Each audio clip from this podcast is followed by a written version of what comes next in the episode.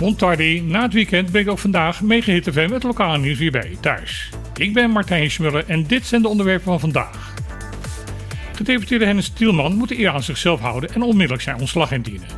Dat is de mening van eilandsraadlid Deze Koffie van de partij M21.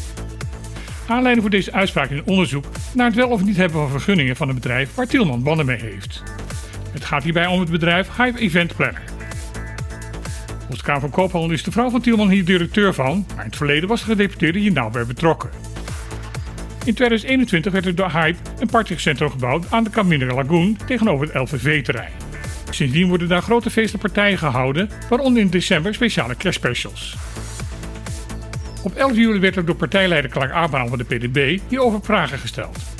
Volgens Abraham beschikte Hype namelijk niet over de benodigde bouwvergunning om het bouwsel in de tijd neer te kunnen zetten. Tijdens de vergadering werd er woedend door Tielman op deze beschuldiging gereageerd. Hij eiste een onderzoek, want hij was er zeker van dat zijn vrouw dit voor ons bedrijf goed had geregeld. De uitslag van dit onderzoek werd vorige week bekendgemaakt. Hij heeft geen bouwvergunning voor het neerzetten van het partycentrum. Sterker nog, de aanvraag hiervoor is op 16 december vorig jaar afgewezen. Daarom trekt deze koffie de conclusie dat er voor Tielman nog maar één mogelijkheid overblijft en dat zijn functie als gedeputeerde onmiddellijk neerleggen.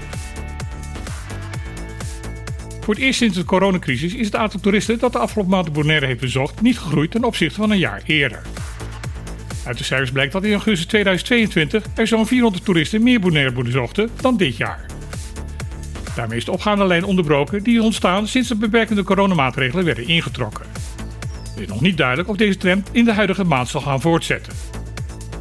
Zoals de afgelopen jaren gebruikelijk is geworden, kan de meerderheid van toeristen in augustus ook weer uit Europees Nederland. Opvallend is daarbij dat de meeste daarvan niet uit de Randstad komen, maar uit het noorden en het zuiden van Nederland. Vooral in Noord-Brabant blijkt Bonaire te gelden als een populaire vakantiebestemming. Verder is de Noord-Amerikaanse markt nog steeds belangrijk voor Bonaire. 21% van de bezoekers kwamen daar vandaan afgelopen maand. Op nummer 3 staat buureiland Curaçao. Afgelopen maand kwam 14,3% van de bezoekers van ons eiland daar vandaan. Armoede, achterstand en verwaarlozing op de Caribische eilanden kan media in Europees Nederland niet motiveren om daarover te berichten.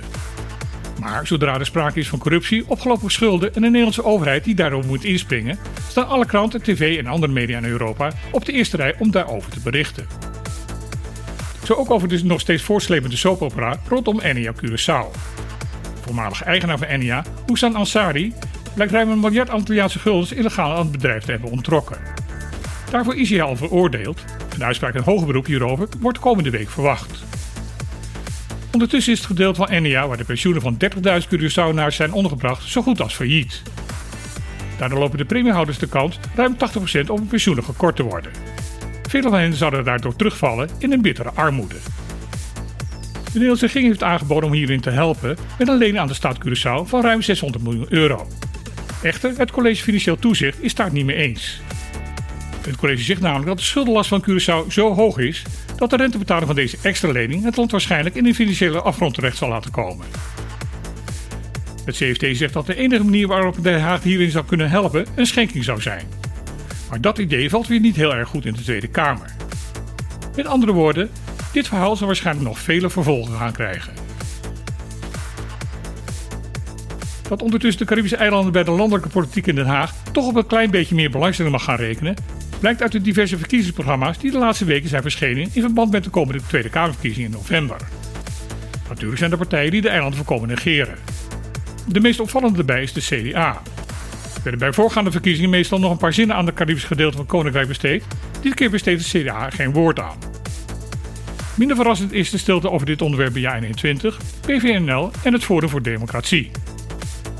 De VVD zegt er wel wat over, maar dat beperkt zich tot de vermelding dat de eilanden zelf uit het koninkrijk mogen stappen. Meest uitgebreid zijn de partijen GroenLinks, PvdA en Volt. Waarbij GroenLinks PvdA stelt dat de tweede rangsbehandeling van de eilanden moet stoppen en dat Volt wil dat er eigen vertegenwoordigers van de eilanden komen in de Tweede Kamer.